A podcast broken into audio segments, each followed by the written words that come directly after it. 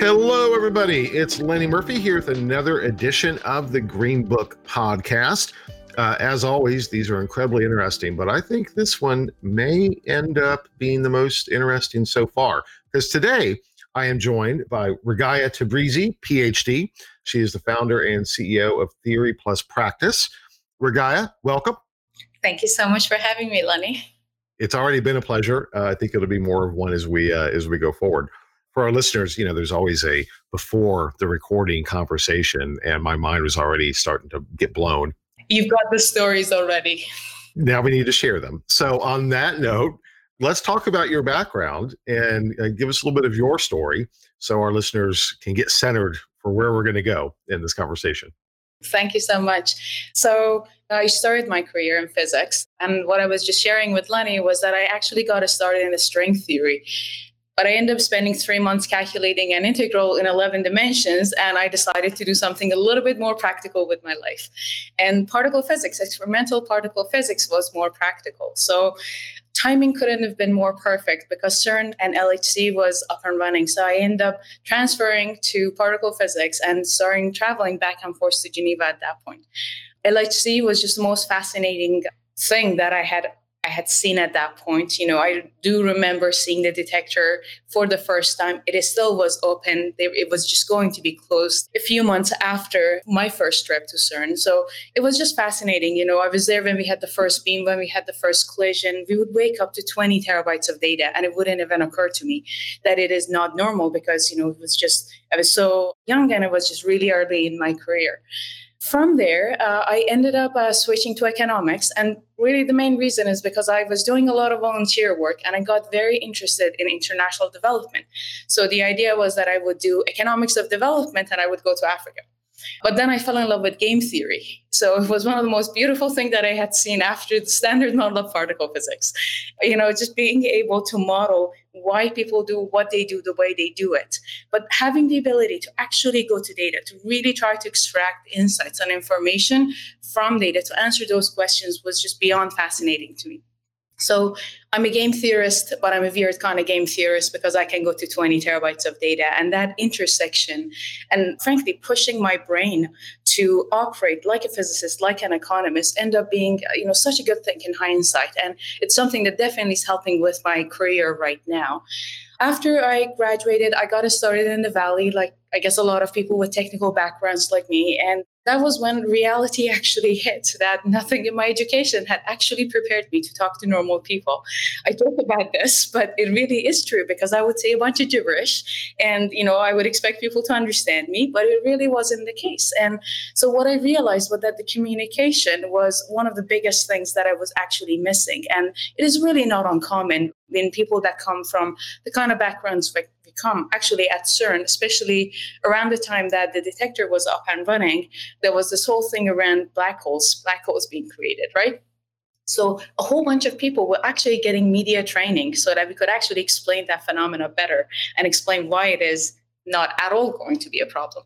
But you know, being in industry, being around practitioners was just something that was very new for me. And that was when I really realized I have to figure this out. And theory and practice was my way of figuring it out. The idea was to start a consulting company to really go maybe undercover a little bit, ask as many questions as I possibly could ask, but from actual practitioners, from actual business people, from people who are living and breathing the kind of problems that people like me have been trained to solve.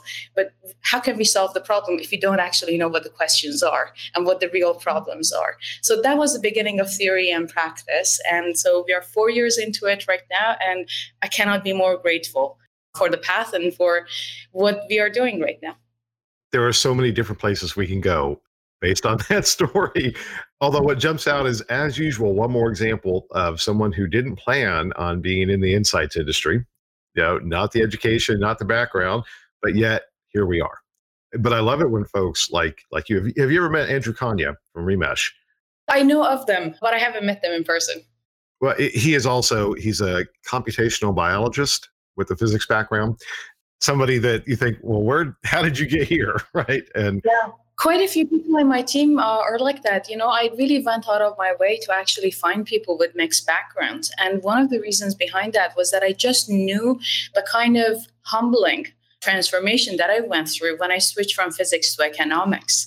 You know, I remember everybody telling me, "Oh, you've done particle physics. You'll be great at economics. You'll be so it would, it's going to be so easy." It was anything but easy because it is such a different way of thinking, and it is a very different way of looking at the world. So so that to me was extremely humbling because I wasn't good at it. I was far from being good at it, but I became good at it. And then I started learning how we can actually how I can use uh, the skills that I've learned in physics to actually become a better economist as well, and vice versa. How being an economist actually makes me a better physicist, as in I can think in systems differently. I can ask different questions.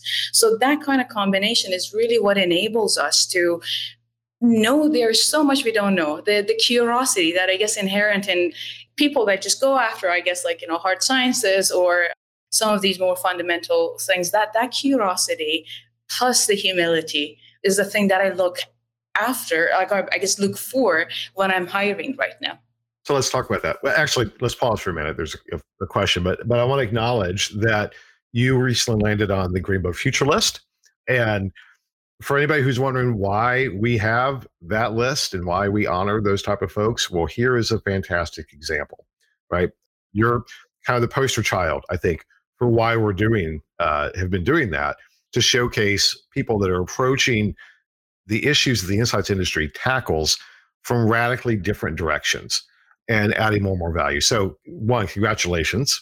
Now, building this business of, of theory and practice I know one of your passion areas has been multidisciplinary teams. And so if I could frame this up, what I hear from from you is the idea of connecting dots, right? Of looking at lots of different information sources and trying to combine those to answer a business question and provide, you know, good direction. And it sounds like you very purposefully have gone through developing your team with that same mindset of having lots of different backgrounds that are focused on understanding the dots and connecting the dots. So tell me about some of those profiles that you're looking at. What does that multidisciplinary team look like for you? You know, let me take it a step back and just ground it in what you were just talking about in terms of connecting dots and why that is important. The reason that is important is because we are sitting at an edge of innovation. We are sitting at an edge of creativity. A lot of people talk about innovation and creativity, and everybody, I haven't at least come across a single person saying we don't want innovation in our organizations or we don't want to have creative people. But I think the piece that we are a little bit missing is that we don't quite know what it actually takes to create environments that are conducive to innovation and conducive to creative mind truly being able to succeed and create value, right?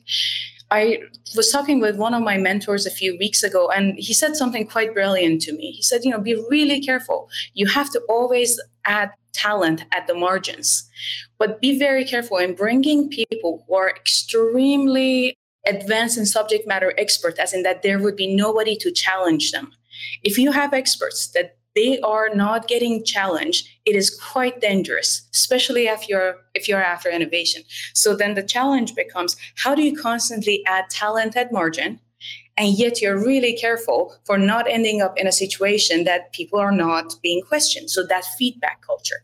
So then if we want to backward engineer that problem, well, if I have a bunch of people that all have come from the same discipline, even if it is a very advanced discipline, they're not necessarily going to be able to challenge each other at the margin because the odds are they're going to more agree with each other as opposed to disagree. Why is that? Because by definition, each one of us who grew up in these sort of disciplines, by definition, we believe what we do is the best thing, is a better thing to do. Because if I thought there's a better things to do than what I'm doing, I would go do that better thing, right? So then that becomes a problem, especially when it comes to the communication uh, part of it. Because let's say you come from philosophy, I don't know what. What that, that actually is. That was my. Uh, I had a philosophy degree, so. Oh, cool. Okay. that, was, that, was just a guess. Uh, it's one of my favorite topics. Anyways, let's say you're coming from philosophy and I'm coming from economics, or I'm coming from physics. Just like whichever one of those angles you want to look at it the simple fact of it is that even if we are talking about one of the most fascinating subject at the back of my mind i think i'm better. I think i'm right because i have done this superior more superior thing. So by definition i'm not listening. If i'm not listening how am i actually going to properly respond or properly challenge right? So you just kind of come to the crux of it of why it is so incredibly important to have multidisciplinary teams because they would get to challenge each other but then it doesn't necessarily mean having a multidisciplinary team is going to lead to that feedback, open feedback environment, that that innovation and challenging environment. Because if people are actually not listening, actually not communicating, so how do you create that environment? And for me, it was like, well, go after people who have been humbled a little bit through going through the experience, such as the experience I went through, right? As in, no, you really need to listen. You really need to understand the other person, even if it is going to come at the cost of pausing your assumptions, pausing your perceptions, pausing whatever needs to be paused so that you can actually be present with that person. And then when you have a few people who have similar experiences like that, even if we are all AAA personality and we are so committed to what we think is the right thing, the odds are we are still going to pause and we are going to listen. And that intersection, that's where magic happens to me. So I think that you should run for president. uh, and yeah, because boy, the world needs a hell of a lot more of that mindset right now. Now that's a whole other issue we won't get we won't get into, but Lenny, but I agree. very uh, small example, very short story. This happened a few years ago. One of my friends invited me to talk to their multidisciplinary program at University of Virginia. It's called Biodiversity Institute, and it's fantastic. So it's a summer program.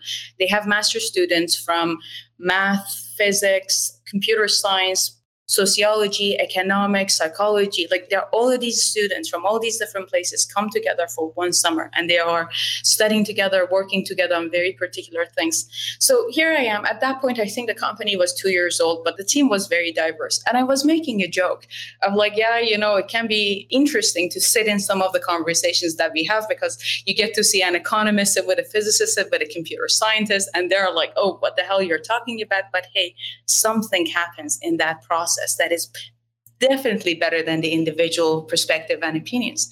One of the girls, she raised her hand and she said, Well, how do you solve the communication problem?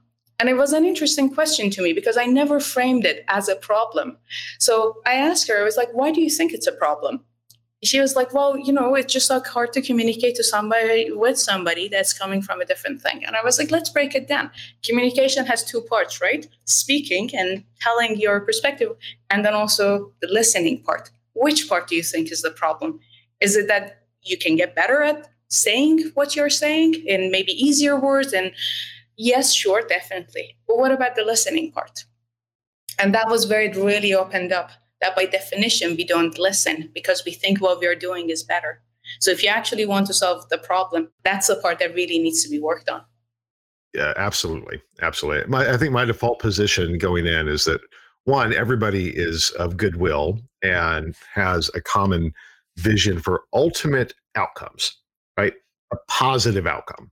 Now, how we get there, that's that can be radically different depending upon you know who we're, we're, we're talking to. But that starting base that we're all on the same side, right? There's no ego in trying to win points in this, right? We're all working towards a common core outcome.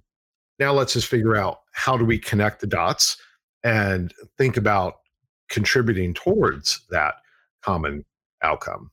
It's something that's re- really challenging, and I, I I can be ask Emily, our producer who's listening. I mean, I can dig at my heels, but I'm the expert as well as anybody else. And yeah at least I guess it comes with age, a little bit of humility coming right. through of like, well, my area of expertise is very myopic, right? I may see this and believe this is true, but it doesn't have anything to do with this. And when I can experience that humility uh, to stop and think, well, and I think part of that is empathy. And maybe that's the core of the listening piece is having the ability to actually put yourself in the other person's shoes and and and try and understand and I think there is another piece to that as well. So part of it is the ability to really come out of your own perspective and mind, really listen, really pay attention.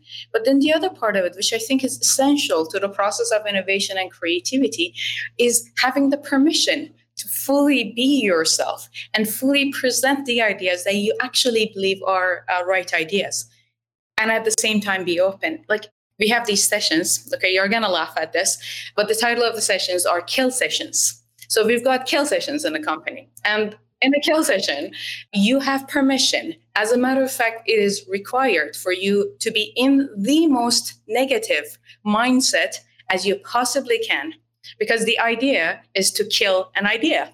So, you know, let's say I come to a room and I say, hey guys, got a brilliant idea. I think we really should do this. And that's exactly the moment I look at look around the room and I'm like, you, you, you, you, I need a kill session. So we get into a room and I just present the idea and their job, they only got one job find every possible hole, every possible thing that I haven't thought about, every possible whatever. Just like, you know, problems with that particular things. And just like they're supposed to dig their heels in, they're supposed to just tell me why it is not a good idea. And then at the end of it, when we look at the board and there's just about 20 negative and maybe one or two positive things associated with my idea, then the job becomes is like, how many of these can we actually solve? How many dots can we actually connect? And we go through these kill sessions, even with the clients. You know, when we are presenting an idea or when they're asking us, oh, we really want to do X well, why do you think it's a good idea? you should see the look on a CEO's face when I ask them this question of like, you know, here it is, they're sitting in front of their team or somebody from C-suite that their team is also present. And the CEO or the CIO or the CMO, whoever they are, they would just say, hey, we really need this. And I'm like, why? Why do we think it's a good idea? And in a safer space it has to, the space has to be safe so that again you don't feel like you're being questioned but it's just a permission to really try to understand what are all the possible challenges and all the possible risks because the odds are if we manage to address 60 70% of those problems we are going to be on track because data is always going to surprise us the journey is always going to surprise us and we are creative because we have created an environment that is conducive to creativity and to that creativity turning into impact. And then that's that's why we end up working on quote unquote mission impossible problems on problems that either take somebody else such a long time to do or or that they never even thought it is possible to actually solve that problem. But not only it is possible to solve and it's always with that collaboration internal external collaboration. That's amazing two questions that come to mind. The first one, a little more pragmatic. So you mentioned the problems. Give us a sense of the type of business issues that you tackle and the process that you use in tackling them. We work with customer centric industries, finance, retail, insurance, even. But you know, let's think finance and retail. Let me give you a, a finance example. Let's say I, as an individual, as a consumer, I go to a bank and I'm asking for a credit card what ends up happening? I am presented with a series of options. Here's a card with no fee. Here's a card with discount of points. Here's a card with like whatever. So there is a menu of options in front of me.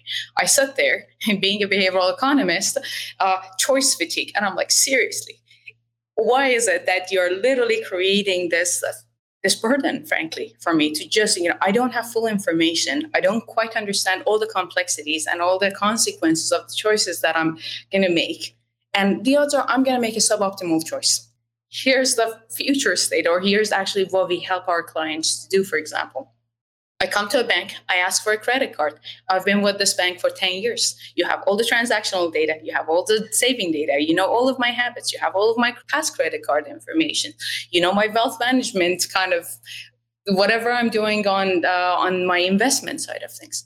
What would it look like knowing who I am truly as a person to put the right product in front of me. That you're like, hey, fantastic. We think this is the best card for you, or here's two options for you, or here's three options maximum for you. Here's each one of features that come with those two, three options. Pick one wouldn't that be a moment of delight? So sometimes I joke, but it really isn't a joke. Like I'm in a customer delight business. I'm in a customer experience business, as in what would it look like to use the data in order to create something that is so actionable and so tangible, it contributes to the top line of the business as well as the bottom line. Because imagine the efficiency that you can create, right? And the operational efficiency. And there are a lot of similar examples in retail as well. We're going to pause for a second to thank our episode sponsor, Zappi. Zappi is the agile platform designed for creators. If you're part of a team that creates brands, ads, or innovative new products, and that includes insights, then you're a creator. With Zappi, you get access to actionable, quick, and smart data for creators to amplify your creative's effectiveness and shape winning innovation. Inspire your ideas and validate your creation so you can create something people love. Now, on a personal note, I have known Zappi since they were just a sparkle in the eye of the founder, Steve Phillips. Uh, they have gone from being just that idea to being one of the industry leaders in the world and of our, our industry. And I am particularly grateful for their contribution to this podcast and for uh, being just great examples of innovation in the research space. So check them out. Thanks. Now, we talked about, and you described yourself as being focused on game theory, and we were even joking before we started on, you know, maybe we need to create quantum game theory. Although, as we're discussing, I mean, that's not nearly as silly as it sounds, right? I mean, it really is around the interconnectedness of things. We should create that field. Yes. Let's talk afterwards. Here we go. so, talk about the application of game theory within the business and how you help your clients from that standpoint as well. I love this question. And let me play with a word that you use interconnectedness. What is the problem right now? Any executive that I talk with, everybody's like, we have so much data, we don't know what to do with. Where to even start from? How to actually identify what is the right data sets? Every single organization that is we're working with they are going through a major transformation exercise. And you know we're talking five years hundreds of millions of dollars to get their data to a place that it can actually be useful. But then i sit back and i'm like five years from now hmm at the speed that technology is changing whatever you did and whatever you're doing is going to be old five years from now. And then you're telling me that you're going to wait five years in order to answer actual questions. So, how about we actually flip the whole thing on its head? Instead of you starting with the data, what if there was a way of starting with universe of questions? As in, what are some of the things? What is the to what end of data? What are some of the things that we are trying to address? Problems that we are trying to solve?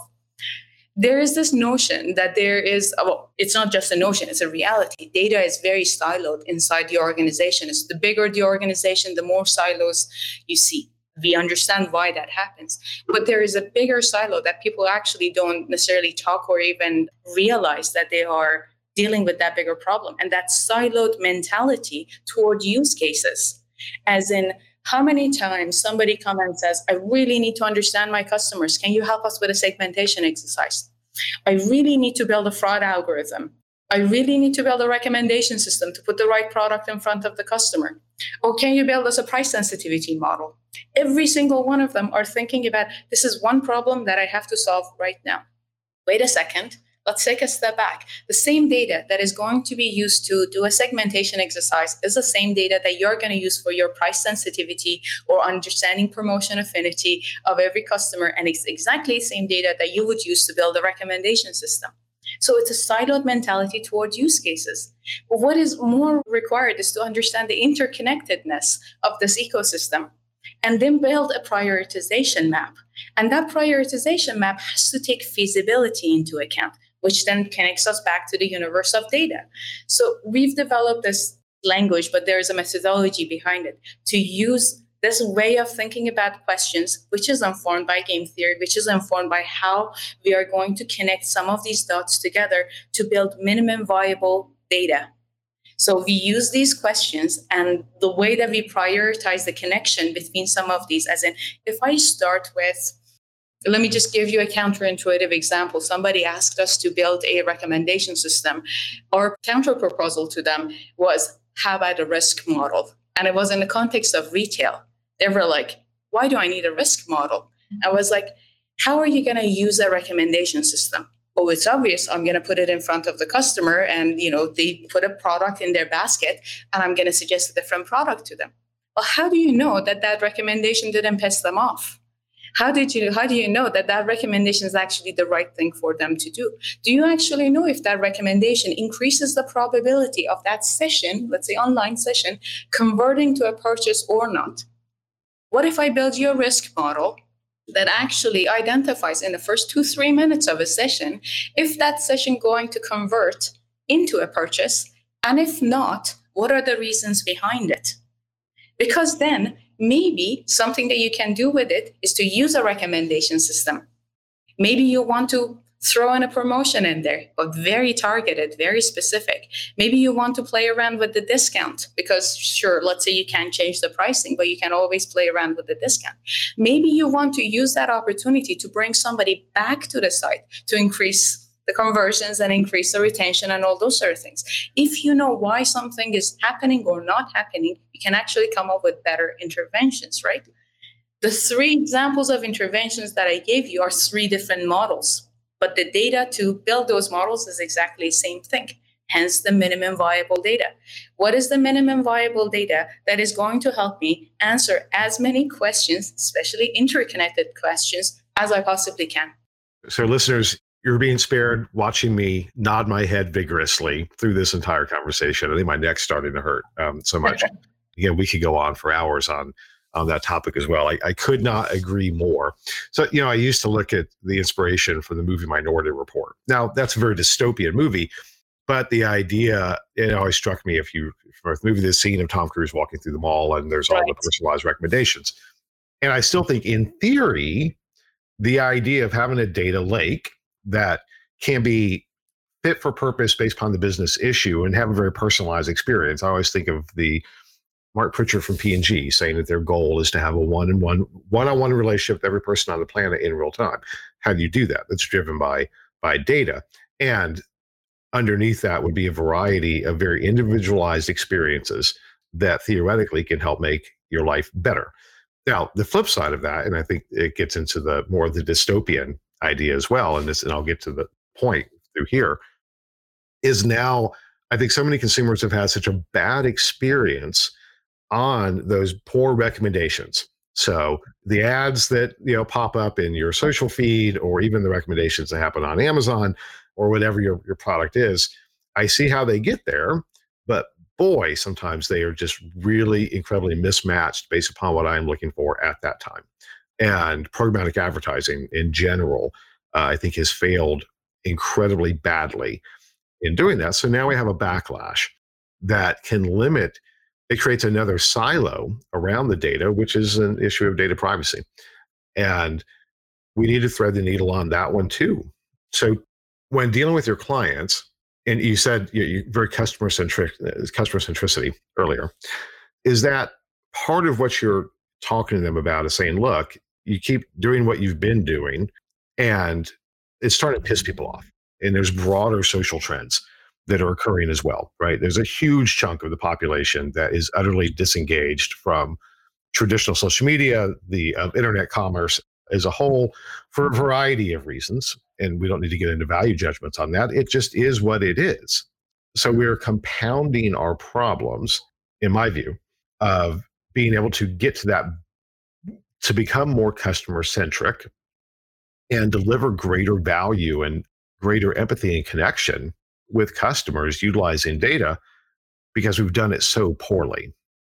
Do you see with your customers, one, does that conversation occur? And is there an inflection point or a process to be able to try and reverse that trend that you're helping customers try and look at and see? Absolutely. You know, nobody, at least no one, none of our clients, anybody that we talk with, uh, wakes up in the morning and uh, decides that today I'm going to create a really bad experience for my end customer. Nobody wakes up with that thought in their head, right? The intention is always to go really, really try hard to understand the customer, to be able to create so that they can do something with that information and create a better experience because it impacts top line, it impacts bottom line, most important, it is good for the customer as well. But it's not quite about the intention, it's about the execution of those strategies. And unless we start really realizing the siloed mentality that we have and start bringing things together, connecting them, understanding the connection, upskilling and training the internal teams to also start not only to think in this particular way, but also think about how they are using data in order to move there. So there are quite a few different angles. Like Lenny, it's, it's such a complex problem, frankly. and that's the piece that i think actually my physics training is uh, coming to play a little bit more because oftentimes the question becomes a process of change management it's not about you know a lot of people especially uh, internal teams when it comes to use of ai and automating things stuff like that. Of course there's always question around trust. There's always questions around privacy and how we're using each one of these things. And then there is an undertone of like am i going to lose my job? Am i eventually like you know there's always a little bit of that as well. And to me the question the answer is actually such an obvious no because the whole point of it is to never ever get rid of the human in this process because well boy that's going to be a problem. But more so the point is to create augmentation to create enhancement. If i give you information and if i help you interpret those information in a way that helps you make better decisions are you going to tell me no? Because I don't think anybody would ever say, no, I don't want better information so that I can be more effective at what is it that I'm, whatever it is that I'm doing. And that to me is the true purpose of AI. And sure, there's a whole bunch of things that are inefficient that can become more efficient. Let's create those efficiencies as well.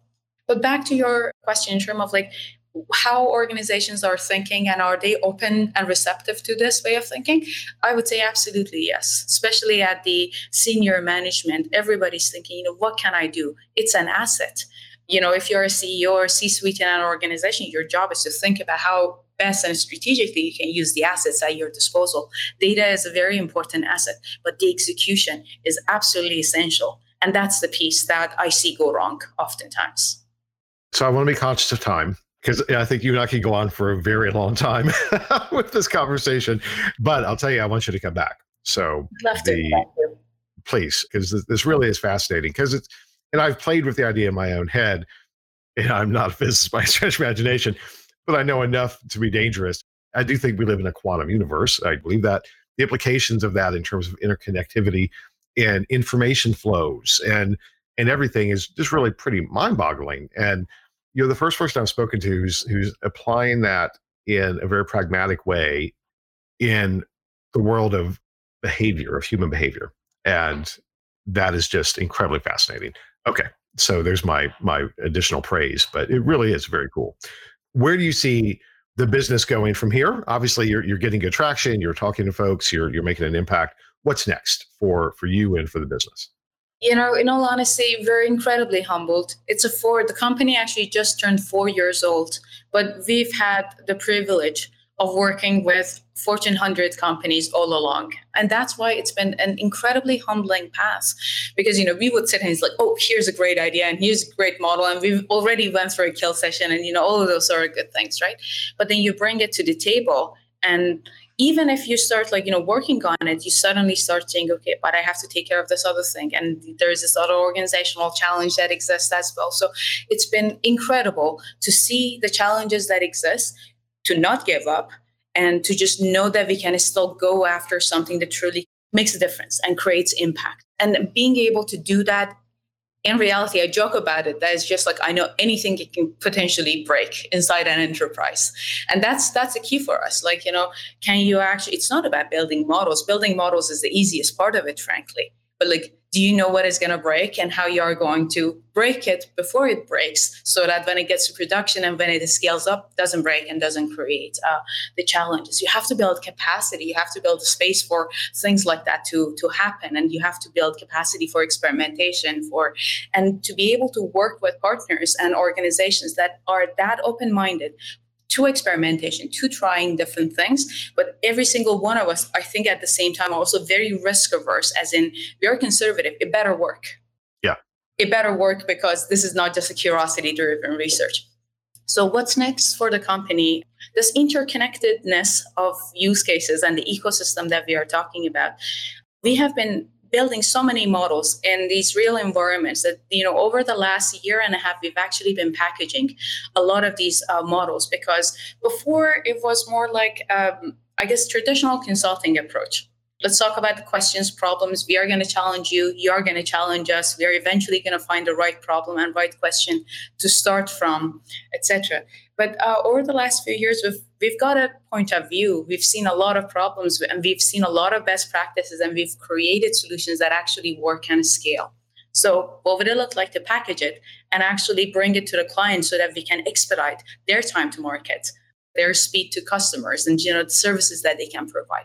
So, I would say we are on a productization path of our services in order to just be able to increase the efficiencies and play around with a whole bunch of other cool things.